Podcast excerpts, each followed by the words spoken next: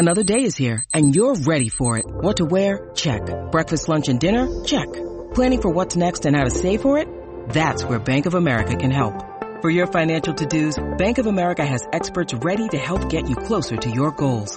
Get started at one of our local financial centers or 24-7 in our mobile banking app. Find a location near you at bankofamerica.com slash talk to us. What would you like the power to do? Mobile banking requires downloading the app and is only available for select devices. Message and data rates may apply. Bank of America and a member FDIC.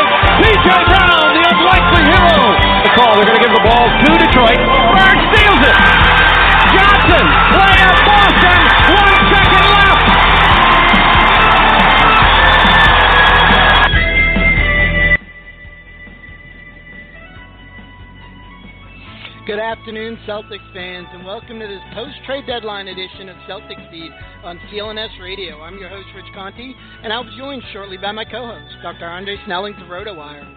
A bit later in the show, Andre and I will welcome our guest, the host of Celtics Pregame Live and Comcast Sportsnet's Kyle Draper. Before we do that, we'll spend some time talking about the events and I guess more importantly, the uh, non-events of the past week. Thursday afternoon, the NBA trade deadline passed, and despite a frantic couple of days of chatter by the NBA media, media about virtually everyone on the Celtics roster, that roster is exactly the same as it was prior to the deadline. The bard himself, William Shakespeare, once wrote, It is a tale told by idiots, full of sound and fury signifying nothing. And that aptly describes the way many Celtics fans were left feeling about the media coverage leading up to the deadline, especially as it relates to the Celtics. Hey, Andre, a lot of talk leading up to the deadline, but it was just that all talk and no action. Has the media coverage of the deadline gotten out of hand? Yeah, I would say it's a little bit over the top, but um, you know the way the media is set up these days, it really wants to be first. It, it, it's so important to be first, and in order to be first, that means you have to start before it happens. And I think um, the line between reporting the news and making the news sometimes blurred, and I think that's what the coverage of the trade deadline has become. You know, there was there there was really no smoke before this trade deadline. There were names. I mean, you heard obviously around here we heard Rajon Rondo mentioned a lot. We heard Pau Gasol mentioned, but even the the the teams and players involved were were kind of like, well, we're not really trying to do anything. I mean, yeah, if we're blown away, but we're not trying to do anything. But the media had to have something, and so every, you know, coming into every every segment, it was, will Pau Gasol be traded? Will Rajon Rondo be playing for the Knicks? And and and there was nothing there, but they had to force it to be there. You know, at least they perceived that they did for you know ratings or or whatever they wanted to get out of it. So so yeah, I think I think the the the coverage was more over the top than was warranted this year because there just really wasn't a lot of there there. Yeah, you hit the nail on the head. You know, the stakes get seem to get raised every season, and that line between reporting the news and the making the the news gets finer and finer. And you know, obviously, there's an element of it where you know GMs and teams use the media in some cases to to try and create leverage. And you know, the media, I, you know, I would imagine is is pretty uh, willingly complicit in that because uh, they get something out of the deal. But you know, it, I find it interesting how the, the the choice of language sometimes you know kind of paints a picture that uh, fans can or, or jump to or some wrong or makes it easy for fans to jump to conclusions. You know, for using phrases like you know Team A or the Celtics are, are, are shopping somebody like Rondo when you know the reality is GM Danny Ainge's job in large part is to understand the value of every player on his roster, and so you know you kind of you know get to these uh, these reports that use certain terms like shopping or the asking price for Rondo was was two first round picks, and I you know I don't know that that really paints an accurate picture of what's going on. Kind of how how do you perceive it? Yeah, no, I would agree with that, and you know, um, as we, we'll be talking more about with our guest later, um, I was watching Danny Ainge, listening to some of his interviews, and he was really making some good points as far as um, you know the perception for the public is that nothing happened at the trade deadline because no big names were moved. But he was talking about how, from his point of view, a lot happened at the trade deadline. There was a lot of, you know, discussions and and you know, I'm sure asking prices going back and forth and and really just kind of painting a full picture for the GMs of the values of their different players and and and who needs what and and really just kind of setting the informational stage for what they need to make things happen. And you know, he was saying so there was a lot of action, but not a lot came to fruition now. But um, you know, it's th- th- this isn't a sprint, especially for the Celtics. You know, the, the the rebuild plan wasn't to rebuild on the fly and and get to the postseason and make some noise this year. This is a two, one, two, possibly three year plan, and so um, I think what you were describing about well is two first rounders, uh, accurate asking price for Rondo. I think it's a fluid situation, and that maybe some of the conversations they had at this trade deadline helps to set set the stage um, for what might be to come. Yeah, I like the uh, marathon analogy because I think they're well, you know, hopefully it's not a marathon. Hopefully it's more like a 5K or a 10K. But but but I, I you know I think there is a lot of impatience, you know, that kind of gets built up leading into the, the the trading deadline. I think a lot of fans, like you said, you know, were kind of struck by a, a lack of activity and gee, what are they doing? But I like the way you put that about you know kind of setting the stage for what might happen down the road. And you know, I've been pretty vocal in saying that uh, the Celtics and Ainge are, are operating from a position of strength. They've got a ton of assets. Uh, they're not necessarily in a hurry right now to move any of those assets.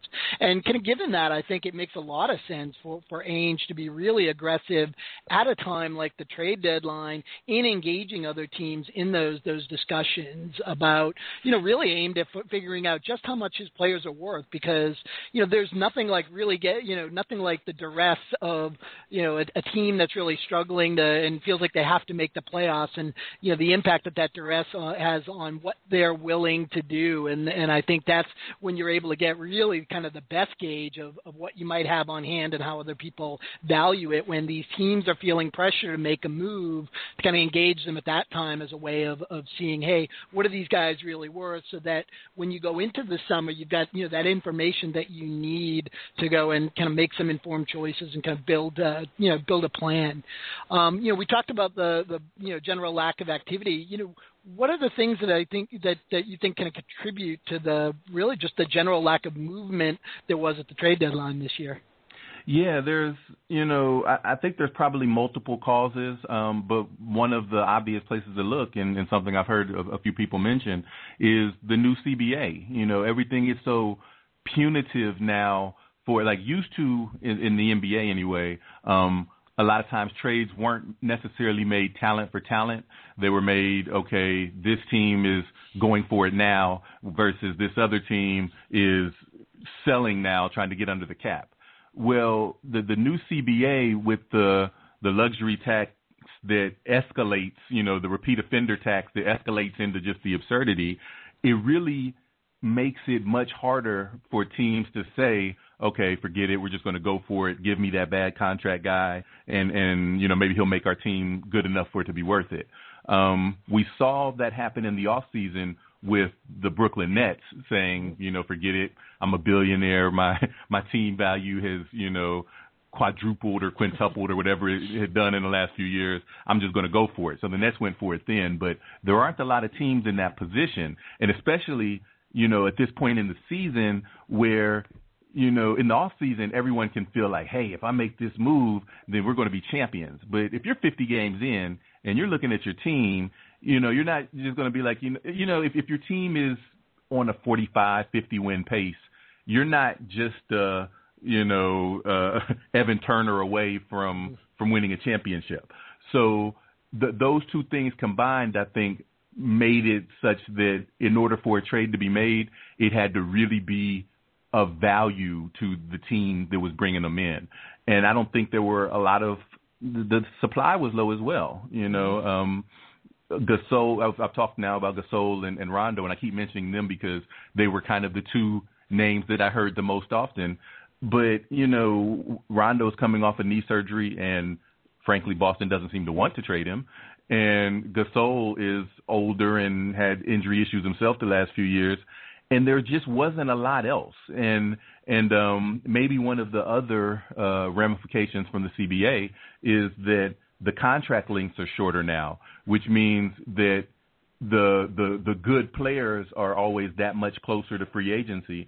So maybe teams don't feel like they have to try to trade. Maybe they can they say, okay, well maybe we can wait on this guy in free agency and see if we can get him then. Um, and of course, you know this has been a much hyped draft that some now we're feeling might be overhyped, but yet and still. Um, that being on the horizon is another potential way to, to get talent. Might also slow things down this uh, this deadline.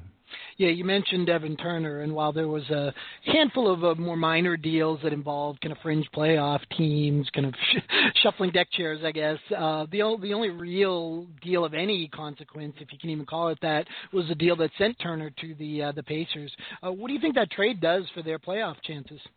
Yeah, it's, it's really interesting. There, there's two takes on it. The one take is, you know, oh, I guess the two takes are talent versus fit. You know, the the idea was that um, the Pacers, more than most of the really good teams, were built on chemistry. Were built on, hey, we've come up through the wars together, and we've really built this thing, and we trust each other. And um, I mean, I, I saw them arguing about it on PTI this week. you know, did did the fact that they just traded the longest tenured Pacer for this new guy might that disrupt their chemistry? Um, so that that's kind of one angle. The other angle is that at this stage of their careers and health, Turner is just better than Granger. You know, Granger. Um, he, I mean, he's he's just had too many successive injuries over repeated years to be what he used to be, and so um, perhaps you know uh, Indiana adding talent and adding talent on the wing when honestly to get out of the East, you know you're going to have to go through Miami, and so you're going to have to face LeBron and Wade and and and have players that not only have the mindset to be willing to go up against them, but just have the physical ability to do it. Um, and and Evan Turner is one of those guys. He's got the size, he's got the speed, he's got the youth. So perhaps this gives them another weapon in the arsenal, um, gives them a little bit more depth. I don't think it was like a game changer. Like, okay, oh, they got Evan Turner. Now this means Miami better look out. You know, I, I don't feel that way about it. But, um, you know, I, I feel like it was an incremental deal. They felt like they were already right there. And so um, maybe this increment is able to get them that much closer to, to where they, they want to be in the postseason. Yeah, I have to wonder if the deal in for their their playoff chances, particularly against Miami this season, because you know for all the regression in his career that that Granger's seen over the past couple of years, as you mentioned, primarily due to injury.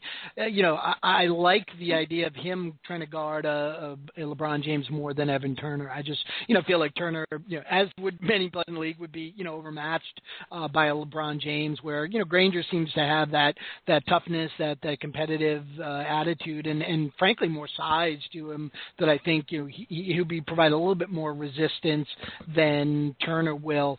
You know, on the flip side, you know, I wonder, as I said, if the deal isn't made for the future. Granger's contract expired at the end of the year, and now Larry Bird's brought in another potential young asset, you know, that can kind of grow with that team. You know, uh, Turner's uh, contract is up at the end of the year as well, but at least this way, uh, you know, the the Pacers have a shot at, at at signing him using his bird rights, and you know that might be a deal that they're kind of lo- actually looking more two three years down the road than than they're actually looking you know to this this May and June. So you know we'll see how that pans out. But turning back to the Celtics. Um, you know, if you could pick one guy that most surprises you to still be wearing green, uh, who would that be?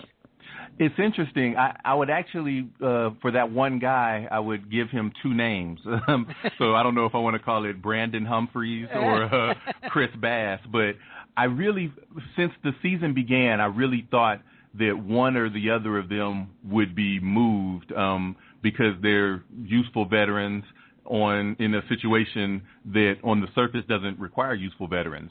Um, and I mean, I guess obviously Gerald Wallace is another name that I would have thought the Celtics would have wanted to move, but I, I didn't think they would just because I didn't think there was a market for him. Mm-hmm. But um, but you know, both Bass and, and Humphries, I felt like were you know they, they they're productive players and, and guys that could fit on, on to solid teams.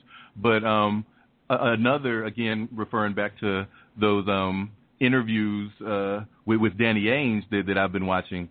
Um, another interesting point that he brought up was that and maybe this was spin, but but that, that you know both Humphries and Bass are they're, they're essentially teachers slash coaches slash big brothers for Sullinger and Olynyk, and you know he was pointing out that both Humphries and Bass are not essentially prototype um, you know, uber physical guys that you just, eh, eh, you know, they're just getting by on talent. They're both, you know, professional lunch pail guys that had to work to go from where they were drafted or where they came into the league into the position where they they've started and produced and and that you know it's good for them to be on the roster for Sullinger and Olynyk to learn essentially what it takes to be a, a professional. The Sullinger and Olynyk have more talent, but they have to, to learn to be professional. And you know that was an argument I used to always make um, uh, for keeping Garnett and Pierce before the trade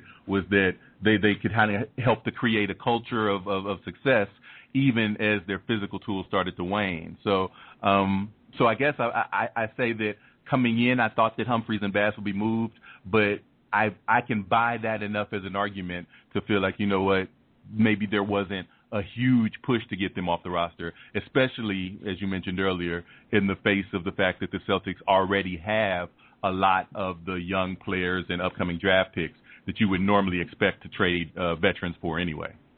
Humphrey surprises me the most, uh, you know, and I think the fact that he wasn't moved shows just how little opportunity there was really for for Danny Ainge to significantly improve the team. And, and the reason I say that Humphrey surprises me the most is, you know, him being a pretty sizable expiring contract. Um, you know, that's a that's a pretty big asset, uh, not just you know in terms of helping another team free up a, a you know some some salary cap down the road, um, but more so in the Celtics case that help facilitate a larger deal. You know, having that that twelve million dollar expiring could be a key component in in a deal to bring in a guy who's on a similar size contract where a team is looking to you know maybe move on from a guy, pick up a couple of young assets uh, in the process, um, and not you know take on you know additional salary. And so you know the fact that Ainge wasn't able to move Humphries in a, in a deal like that uh, when you know that's the one area where I, you know, I felt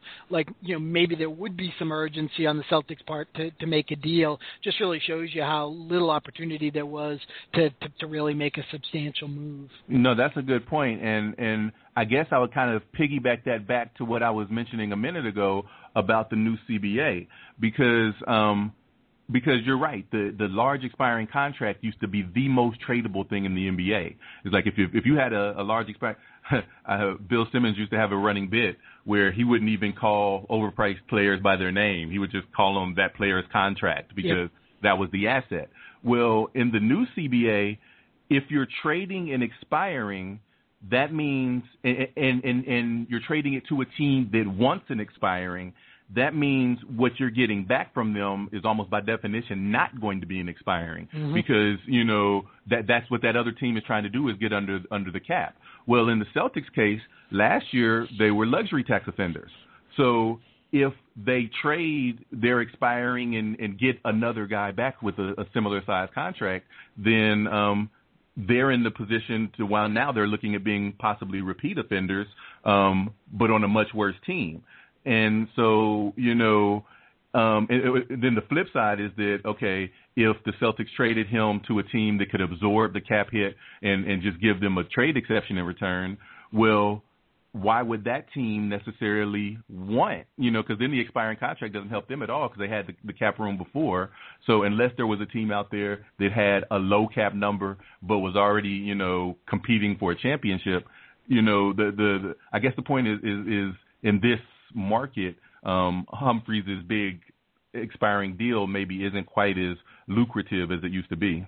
Yeah, the the deal I thought might make some sense, you know, given that uh, you know the the Charlotte Bobcats are looking to make a push in the playoffs. They one of their um, issues is kind of a lack of a big man to complement Al Jefferson. A deal I thought may would make a lot of sense would be Kris Humphries uh, for Ben Gordon and uh, potentially a number one pick. Again, a swap of expirings, um, but with the Bobcats getting the player who has more value on the court, you know, thinking maybe they would be willing to give up a first round pick. But I think, you know, the fact that a deal like that didn't happen, I think underscores one of the other reasons for so much of the, the lack of activity at the deadline is first round picks just seem to be tremendously overvalued right now in, in, in the NBA marketplace. And, and, you know, what effect do you think that has? No, that, I mean, that's an excellent point because you look at it, um, the one team that was kind of in the Celtics boat as far as being a team that that obviously was not competing for the playoffs this year, that made a lot of trades was Philadelphia. We talked about Evan Turner, but they also spent, sent out Spencer Hawes and uh, Lavoy Allen, and you know, like they they, they moved a lot of players, but really all they got in return was second round picks. Mm-hmm. You know, they they they they, they weren't getting first round picks even when they moved um, Hawes who was their starting center playing well and legitimately could be the starting center for Cleveland as they make their playoff push if Varejao continues to struggle. Um, but all they got back was second round picks. And I think it's, as you mentioned, teams just don't want to give away first rounders, um, especially, you know, again, in this new environment, if contracts are shorter and it's going to be more penalty for paying luxury tax, that means that the free agency side of the uh, talent acquisition cycle is maybe not going to be as active as it's been in the past, which means that the draft is going to be that much more important. And so, and that kind of, you know, brings it back then to the fact that Boston does have nine first rounders in the next five years. Um, this summer, when the big trade was fresh and people were still feeling the pain of, of Garnett and, and Pierce no longer being in green, um, maybe hearing first round picks, it was a bit of a salve, but it was still kind of a, ah, those picks won't even be any good anyway. You know, I, I, I heard that expressed a lot. Whereas now, what we're seeing is teams are holding on to those first rounders with clutched fists. So the fact that, that Danny was able to, you know, procure so many of them really speaks to to Boston's rebuild um, being in a good place right now. Yeah, and you know, given that uh, you know there were, I'm sure, a lot of guys who were no doubt pretty anxious leading up to the deadline, and several others who are kind of hoping to get moved. Maybe uh, you know, now that the dust is settled, what do you think kind of happens the rest of the season? Yeah, I mean, I, I feel like the the haves and the the have-nots are, are pretty well established for the most part. Um, the teams, you know I would say that the the lower third of the NBA, you know, as far as record goes, the the Celtics is the Sixers, the Milwaukee's. Um, I would say their combined winning percentage from here on out is going to be lower than their combined winning percentage from the beginning of the season to now. You know that that you know early on we had I mean Philadelphia was one of them teams that we were surprised, like, oh my gosh, they're they, they've come out and won some games, and you know what does this mean? But I think now, um, to to bring back the infamous quote, they are who we thought they were, you know, the, and and that's kind of how they're going to be moving forward. And then um, the teams at the top, they were already well established. You know, one of the, I guess the fallouts of of the trade deadline being so slow is that we don't have any people vaulting to the top mm-hmm. that you know that weren't already there. So I mean, in the East, it's Miami and Indiana. Um, you know, I mean, we've had these discussions. You know, I still think Brooklyn's in it. Um, but you know, outside of that, there aren't any uh, other really juggernaut teams. Um, and and you know, you've got a handful of teams that because the East has been so bad, um, you can get into the playoffs under 500.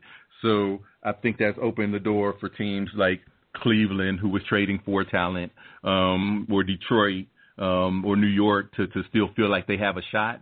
And so I think you might see them make a hard push for 500 for the rest of the season. you know that which might be enough to to help them sneak into that eighth playoff spot. But um, you know, other than that, I, I don't see anything like game changing from here on out. What we've seen to this point is pretty close to what we'll be seeing from here on in.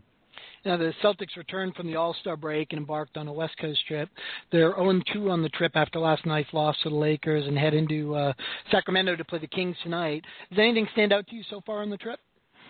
Just that kind of what I was saying before that that Boston has really seemingly settled into being a lottery team um, for both good and for ill. You know, early on in the season when when Stevens came in and he had them playing so hard and, and they were really scrapping and they were winning some games. And I mean, heck, they were leading the Atlantic Division well into November, maybe even into December. So, you know, I, I remember I wrote an article at one point saying it wouldn't be out of the realm of possibility for the Celtics to hang around until Rajon Rondo gets healthy and then maybe they make a push to try to, to to sneak into the playoffs, even though that wasn't really the you know so-called plan this year. But um, you know, Boston started sliding, and and Toronto, Toronto kind of took the step that I thought Boston had a chance to take, and and you know, and held on to that, and and I don't think that was Toronto's plan either. That's why you you were hearing all those Kyle Lowry trade rumors that kind of had to go away because they were like, wait a minute, we're actually winning, you know. Um, so, but but I kind of feel like Boston is, has settled into okay, you know. Um, uh, again, back to those interviews, I even heard Ainge mention that how low the expectations are for the team right now, and you know how that kind of takes some of the pressure off. He was talking about it with respect to Rondo, but it just kind of makes it so that they don't it, they they don't have to press and that can be a bad thing if it you know starts leading to bad habits or or, or Stevens maybe not being able to keep control of the team as, as they continue to lose. Um, so that's going to be kind of the challenge and the hurdle that I see for them moving forward for the rest of the year. But just the, the start of this West Coast trip, and I mean the, the fact that they lost to the Lakers, when the Lakers are really bad right now. So it, it just kind of speaks to me that that this current Celtics team is is starting to get used to the feel of being a lottery team.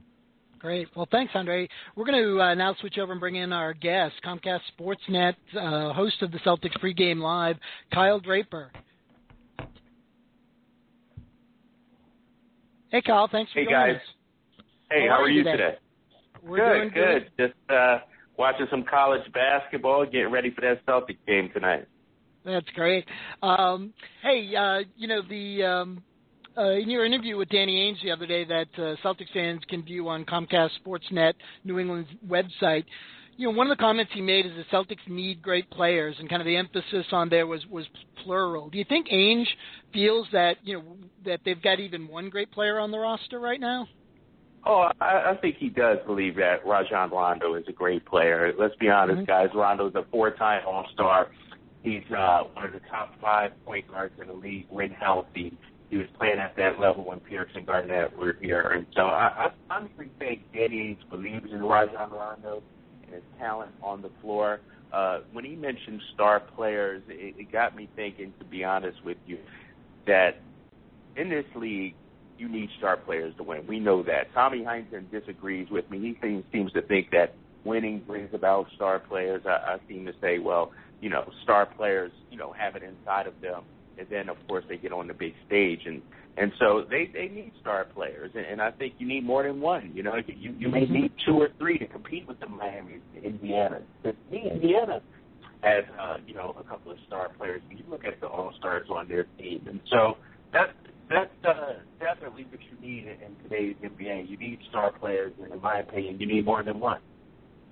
So that that's actually a, a interesting thought. Um, so to to jump in a little bit, you mentioned that you believe Rondo to be a star player, and you believe that Danny believes it, and and he was saying uh, similar in that interview with you. But there's a difference between an all star and a superstar. Is Rondo an all star, or can he be the superstar of the team? And if he is not the superstar, um, how can we get one? That's a good question. You know, trying to differentiate, differentiate between an all star and a superstar. For instance, is Carmelo Anthony a superstar? And if he is, what has he ever won? See, so you can be a superstar and still not win. Is Rajon Rondo on the same level as a Carmelo? I don't know. You know, I think of Carmelo as a superstar, but then I put him in the same class as a LeBron or a Kevin Durant or a Kobe Bryant. And, and so that that's an interesting question. Rajon Rondo is an all-star with superstar potential. I, I still think he's in his prime right now. Today's his birthday. He still has plenty of years left in his prime, and so I think he's right at the cusp of being a superstar. But to me, in order to be a superstar, guys, you have to prove it in the postseason. You know, there are a lot of stars in the league. You know, you look at teams around the league, there are a, a number of stars. LaMarcus Aldridge is a star, but is he a superstar? Kevin Love is a star. Is he a superstar? How you get to that superstar level, and I think maybe this was Tommy was talking to me about the other day, is you prove that in the postseason. And so, you know, unless you're LeBron James, who was a superstar right when he came out, I mean, I, I think you know it, it takes some time to get to that level, and you do that in the postseason. With that being said, like I said, Rondo has the potential to be a superstar, but so do these some of these young guys coming out in this draft as well. And so that's what I think Danny will do. So keep Rondo, so have a lottery pick, hopefully get, you know, a top five, you know, one of those blue chippers that everybody's talking about. And then also make some moves by way of uh, trades uh, this off season to bring in another, you know, star type player, an all star caliber type player to, to help balance out the team. Hey Kyle, uh, you know, given that it seems like you know you, you seem to think that that Rondo is absolutely part of the kind of this future uh, contending team that that Danny Ainge is building. I, I know there's a undercurrent in the local and national media that that Rondo isn't part of the the, the long term picture. Where do you think that idea comes from? Well, you know what? Rondo's reputation, as you guys know, hasn't always been the best. You know, he, he's sort of a malcontent. He's uh, you know, sort of a hard guy to coach. I mean, we saw seen it with Doc Rivers. I covered Rondo at Kentucky with Tubby Smith, and you know, he had Tubby uh, hair turning gray every single day, and so he's a hard guy to deal with, you know. But I will say what I've seen from Rondo this season, by all accounts, he's been, you know, right on the same page with Brad Stevens.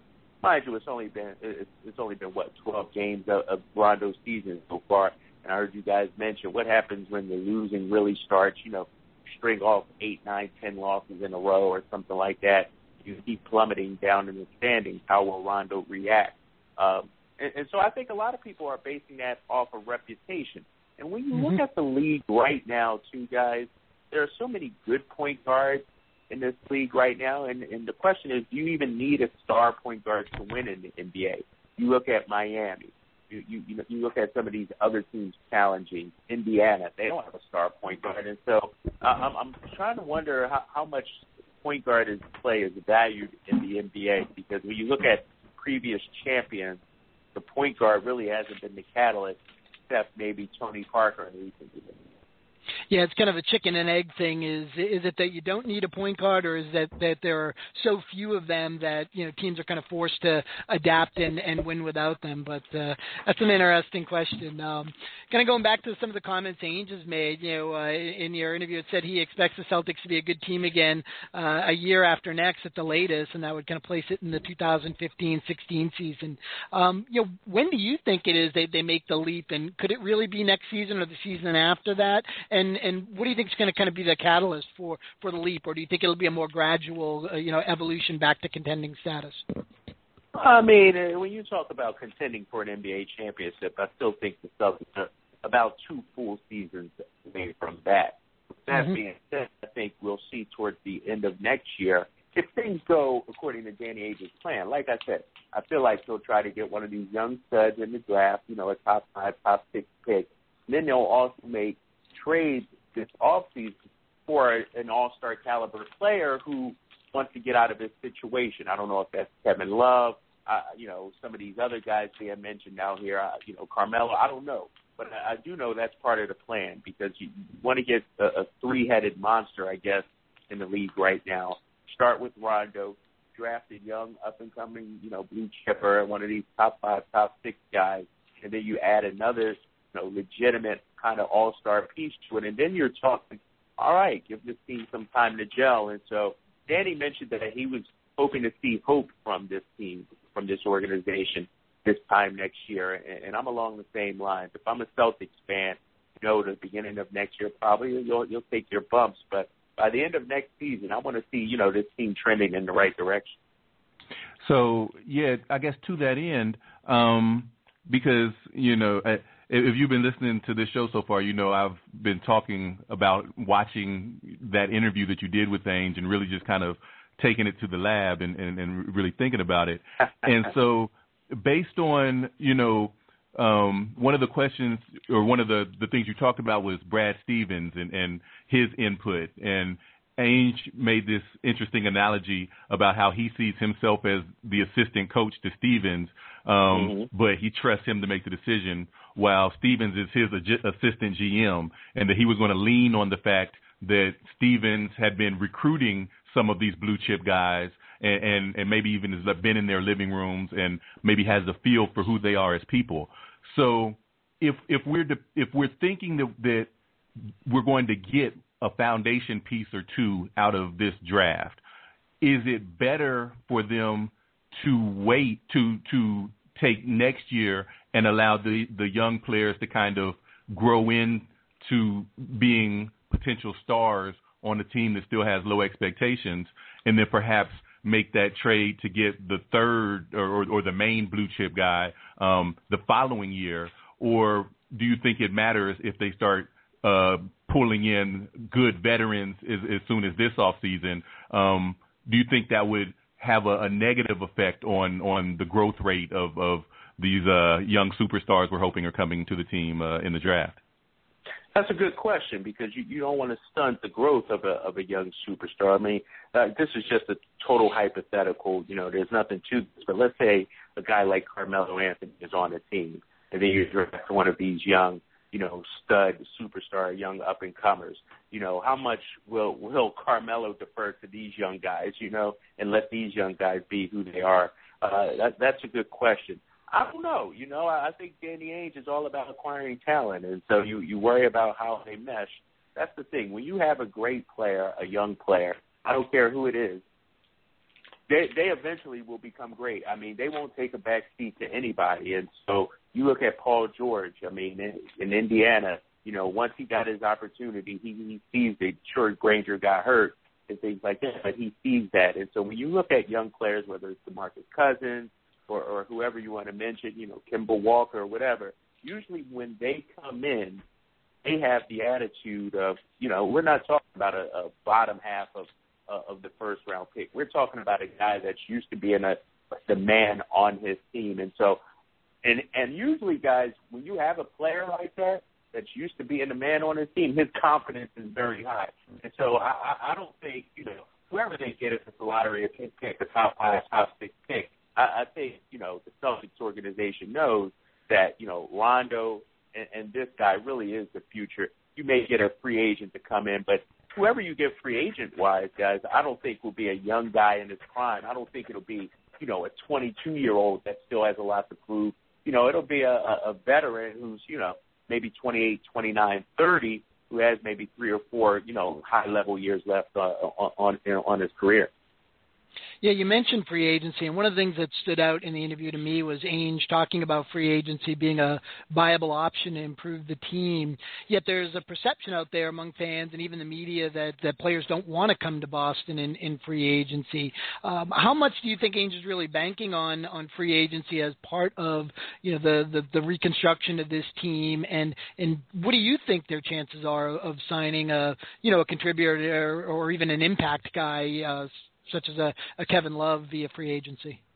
Well, I think there's something to that in, in terms of you know uh, attracting basically an unrestricted free agent to come to Boston. When you look at the the, the last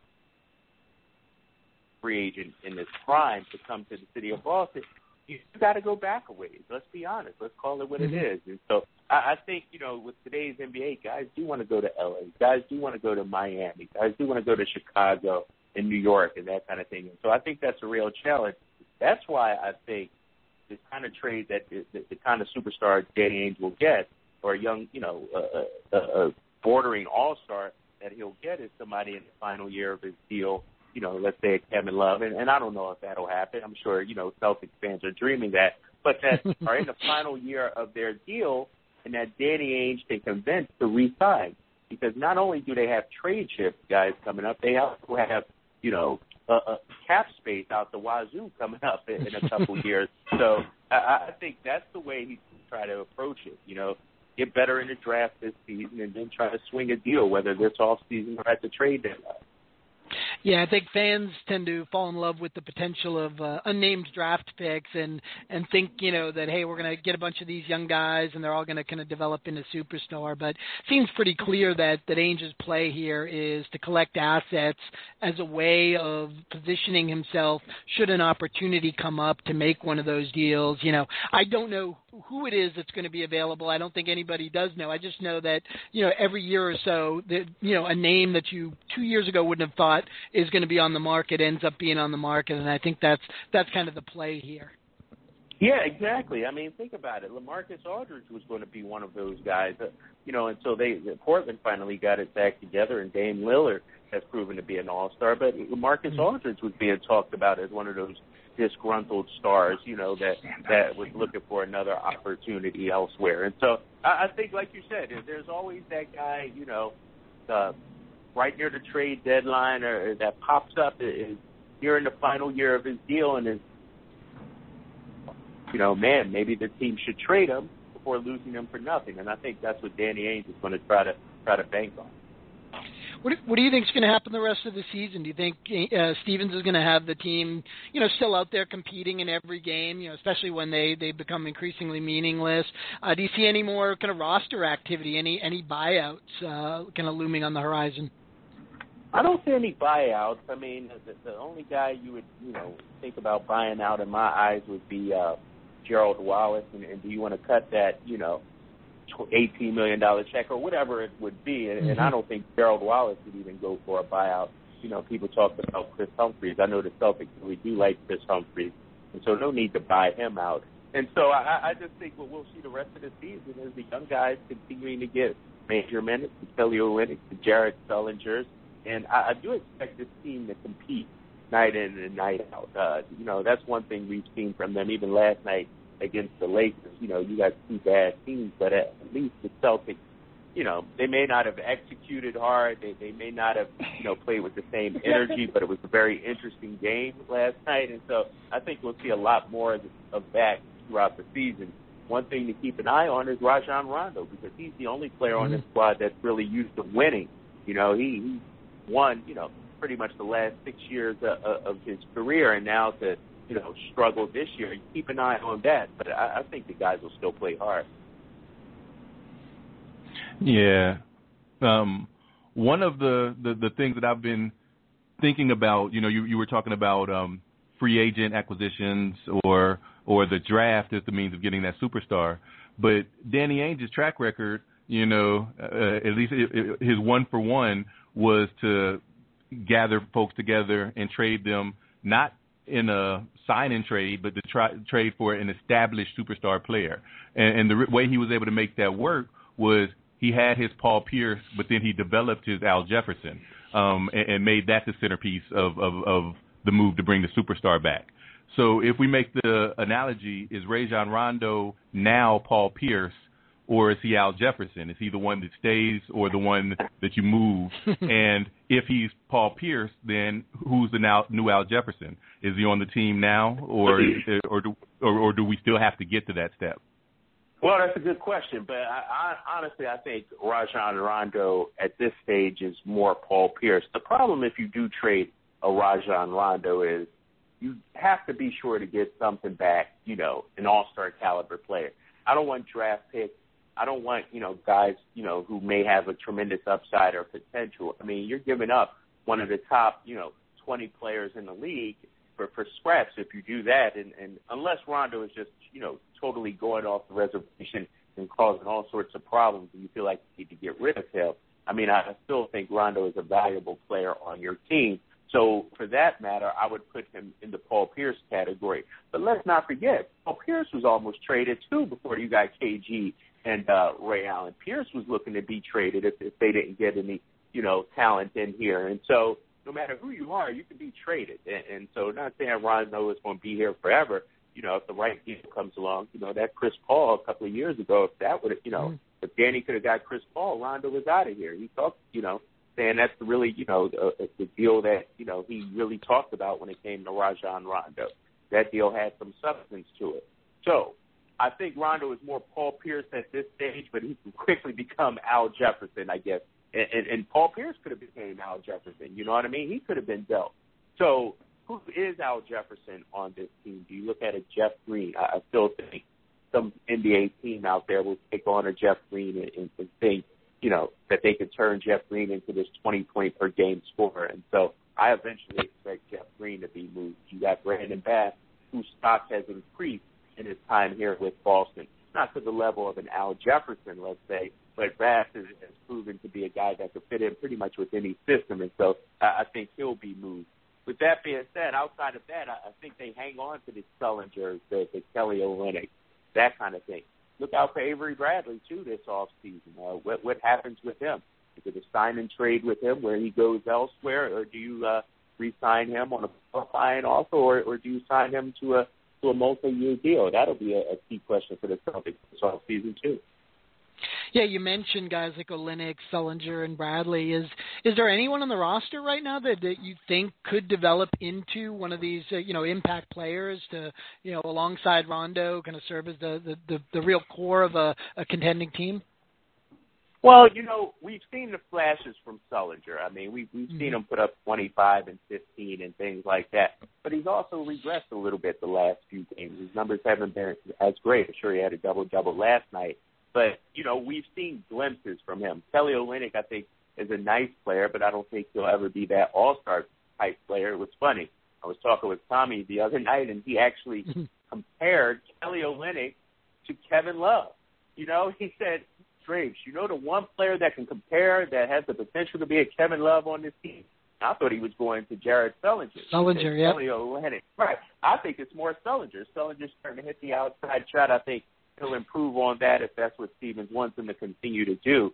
And so I, I, I think Sullinger can be that player, you know, a, a key piece on a championship team. But let's not forget, he's only in his second season. Last season was cut short, and so technically, you know, this would be like the start of his second season when you add up the games or whatnot. And so I, I think he has the potential. Outside of that, guys, Avery Bradley to me is what he is. I, I think Avery Bradley's putting up a whole bunch of shots this season. Sure, he's averaging a nice 14 points or whatever it is, but I don't think he's ever that 20 per game scorer. I think Sullinger is the guy you could look at as a 2010 kind of guy in the league. Great. Well, hey, Kyle, I want to thank you for joining us today. And, folks, you can catch Kyle on Celtics pregame live on uh, Comcast Sportsnet. Kyle, where can uh, folks follow you on Twitter? Yeah, hit me up on Twitter. Kyle Draper TV is my Twitter handle. And throughout Celtics games, make sure you hit us up, hashtag Celtics Talk. We answer tweets and things like that. Tonight our show begins at 9.30, and I'll be with uh, Hall of Famer Dave Cowens, so it should be good stuff tonight, guys. Oh yeah, that that'll definitely be great. I'll be uh, tuning in. Well, thanks, Kyle, and uh, hopefully we'll have you on the uh, show again sometime soon. All right, guys. Thanks for having me on. You too. Hey, Andre, great stuff.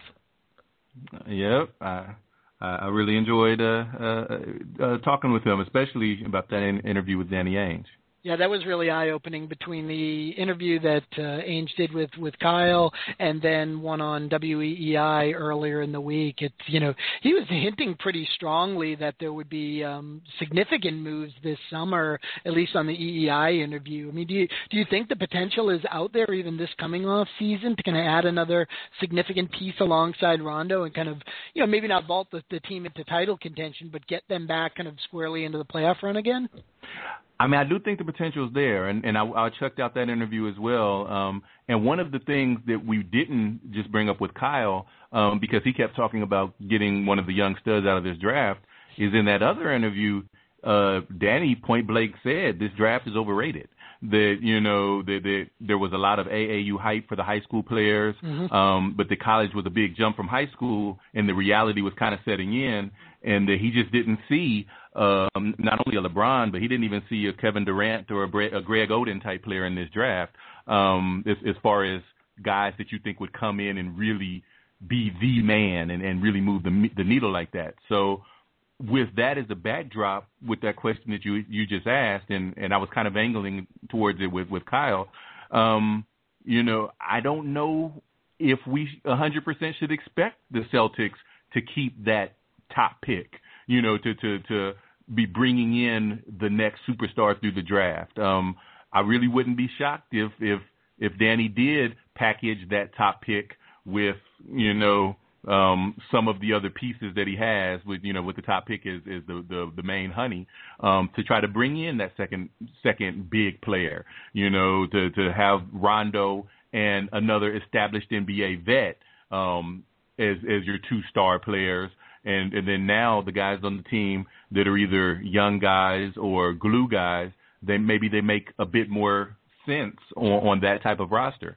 Um, I, I wouldn't put it past him. You know, I, I was talking about the whole uh, you had to have a Paul Pierce and a Al Jefferson to make make you know to to vault into contention. So if Rondo really is Pierce, maybe you know maybe the draft pick is Al Jefferson. You know, um, we talked about how valuable they are. So um, so yeah, I wouldn't be surprised at all to see the splash happen this summer as opposed to next. But if it does happen, I think that um, lowers the probability that they're banking on that that draft pick to to be a significant uh, part of the future. Is there anybody on the roster now that who, who would surprise you uh, the most to still be on the roster next season that's currently on the roster now? Um, surprised the most, I guess I would say Gerald Wallace. I mean, I think it, it just you know there was a uh, was it you? Was it? I, I just read an article, and I think it might have been yours. There was, you know, talking about how uh, everyone wants Gerald Wallace to not be on the Celtics. The Yeah. Celtics don't want him. He doesn't want to be here. You know, um, it, it just is going to take some time to make it happen. But you know, with this year being off of his contract, his contract was ridiculous. But with each year gone, it gets that much shorter. Um, so I, I would say I would think he's the one that's least likely to to be here when when we're talking about it at this time next year. Um, you know, you mentioned the draft. Is there a guy that that's kind of caught your eye so far that uh, you know, kind of given where the Celtics are picking, either in the you know the top five or six picks, or kind of in that that ten to twenty range that you know you think would be would be a great fit for the team? Yeah, so uh, it's funny. I have to give the caveat that um I'm married with three kids, so I had to choose NBA or NCAA. You know, wife's not letting me watch both every night. So um I the the NCAA players that I'm most familiar with are the big big name guys. Um and of those, I would have to say that, and I'm going to butcher his name, but Joel Em- Embiid, And Em- Em- Embiid. Embiid, yeah. I would guy. have to say, yeah, he's he's the one that fits the best because he's a big guy. You know, Jabari Parker is big, but I think he's a big that wants to, you know, be more in the the the uh stretch four type of big, you know, wants to to to have the face up game. Whereas Embiid, you could put him in next to Sullinger because, you know, let's face it, Sullinger is really too small to play center in the NBA. He's playing center, but that's not necessarily um his best fit just athletically. And now that he's developing that three, you know, you could put him next to a true big man and, and, and really um really make some hay. So I, I would say um I would hope that Embiid is the one that the Celtics have a shot at. Yeah, certainly. If Sullinger is part of the future of this team, you know you're going to need a big that's a you know serious rim protector playing next to him uh, there. If if you know he's going to be able to function kind of in that that four spot, kind of given his uh, relative lack of size. So, hey, it's time for our segment around the NBA in five. And so for the next five minutes, we're going to quick on uh, touch on some quick hitting subjects. First one, LeBron James broken nose the other night, courtesy of Serge Ibaka. Did you see it? What did you think? I saw it. I thought it was interesting. I, I thought the whole dynamic of the game was interesting because Kevin Durant has been crowned by so many people this year, and it seemed like from the opening tap, LeBron really wanted to establish that hey, I'm still the man, and it was awfully ironic that in the game where he is establishing that you know he's the dominant player on the dominant team, um, a, member of the Thunder does manage to lay him out uh, uh, bleeding on the floor. I don't think it has big long-term ramifications, but uh, the symbolism was kind of interesting. Yeah, I definitely like the chippiness on the the, the part of the uh, Thunder, although I don't think it was on purpose. And while I would love to give LeBron some grief for not going back into the game at that point, it was the game was pretty much out of hand at that point, so I think we can give him a pass. Peter Vecsey reporting that he expects Kevin Love to ask for a deal this offseason. Do you agree? Do you think he, uh, uh, you know, ends up pushing the the Timberwolves and Flip Saunders for a trade? And if so, where do you think he winds up? it's interesting. I'm not the biggest fan of Peter Vecsey as far as you know, just watching him as a reporter through the years. So, like normally, if he says left, I say right. Um, but that being said, um, it does make a lot of sense for for Kevin Love from his perspective to to want to move on. Um, he's put up the numbers. He's he's you know getting some of the hardware, the All NBA nods, the All Star nods, but they're not going to the playoffs, and you know it's starting to look like they're just not going to be a playoff team. And um, as he follows in the footsteps of another Kevin um, Garnett, who was able to bring the team to the playoffs for a while, but eventually, you know, he moved on before he got his glory. Um, I could imagine Kevin Love being like, you know what, the, the time is now. And um, if he moves on, I mean, the obvious choice. He's a he's a California boy. He's a LA boy. So the the obvious, uh, I would think, destination for him might be the Lakers. Now, I don't know that the Lakers have anything to give for him, so maybe that throws a monkey wrench in that. Um, but um, yeah, I, I wouldn't be shocked if if uh, this is the, the the year that that Love, whether it's publicly or just under the table to the GM, says yeah, it, it, it's time to move on. And we earlier we talked about the Pacers deal where they picked up Evan Turner at the trade deadline for Danny Granger, and apparently Granger not very happy moving on from Indiana. Do you think he looks to get back at the Pacers, uh, the Pacers by signing with the Heat if he gets bought out? Um, I can see that. I mean, Danny Granger from the time that, that he was drafted, you know, I remember uh, part of his scouting report coming in was that he was a fiery guy, and and and you talked earlier about how um, he, he might have the mentality to to go at LeBron, even if his physical isn't there. So, um, so yeah, I, I can see that as a little bit of a motivation. I don't think that's a primary motivation. I think at this point in his career, you know, he's almost a decade in. He really wants to win. So I think he's now barred from going back to the Pacers so he could go to the Heat or to the Spurs or to any of the other really good teams because he wants to win first and if he gets to, you know, jab a little needle in the Pacers on the way, you know, so much the better. I think he would be a perfect fit in Oklahoma City, and I think he would put them uh, in the driver's seat for, for the title this year. Uh, on a similar note, Kobe Bryant tweeted he was not cool with the Lakers trading Steve Blake, one of his uh, good friends on the team. Is uh, Kobe starting to put a lot of pressure on uh, GM uh, Mitch Kupchak? He is because he's uh, essentially. I mean, I think we talked about this um, in one of our previous sessions his very presence puts pressure on Kupchak, yes, but also on uh, Junior Buss, you know, the the new owner, um, because Kobe is such a huge entity in, in LA, and he's won so much that he's kind of bulletproof.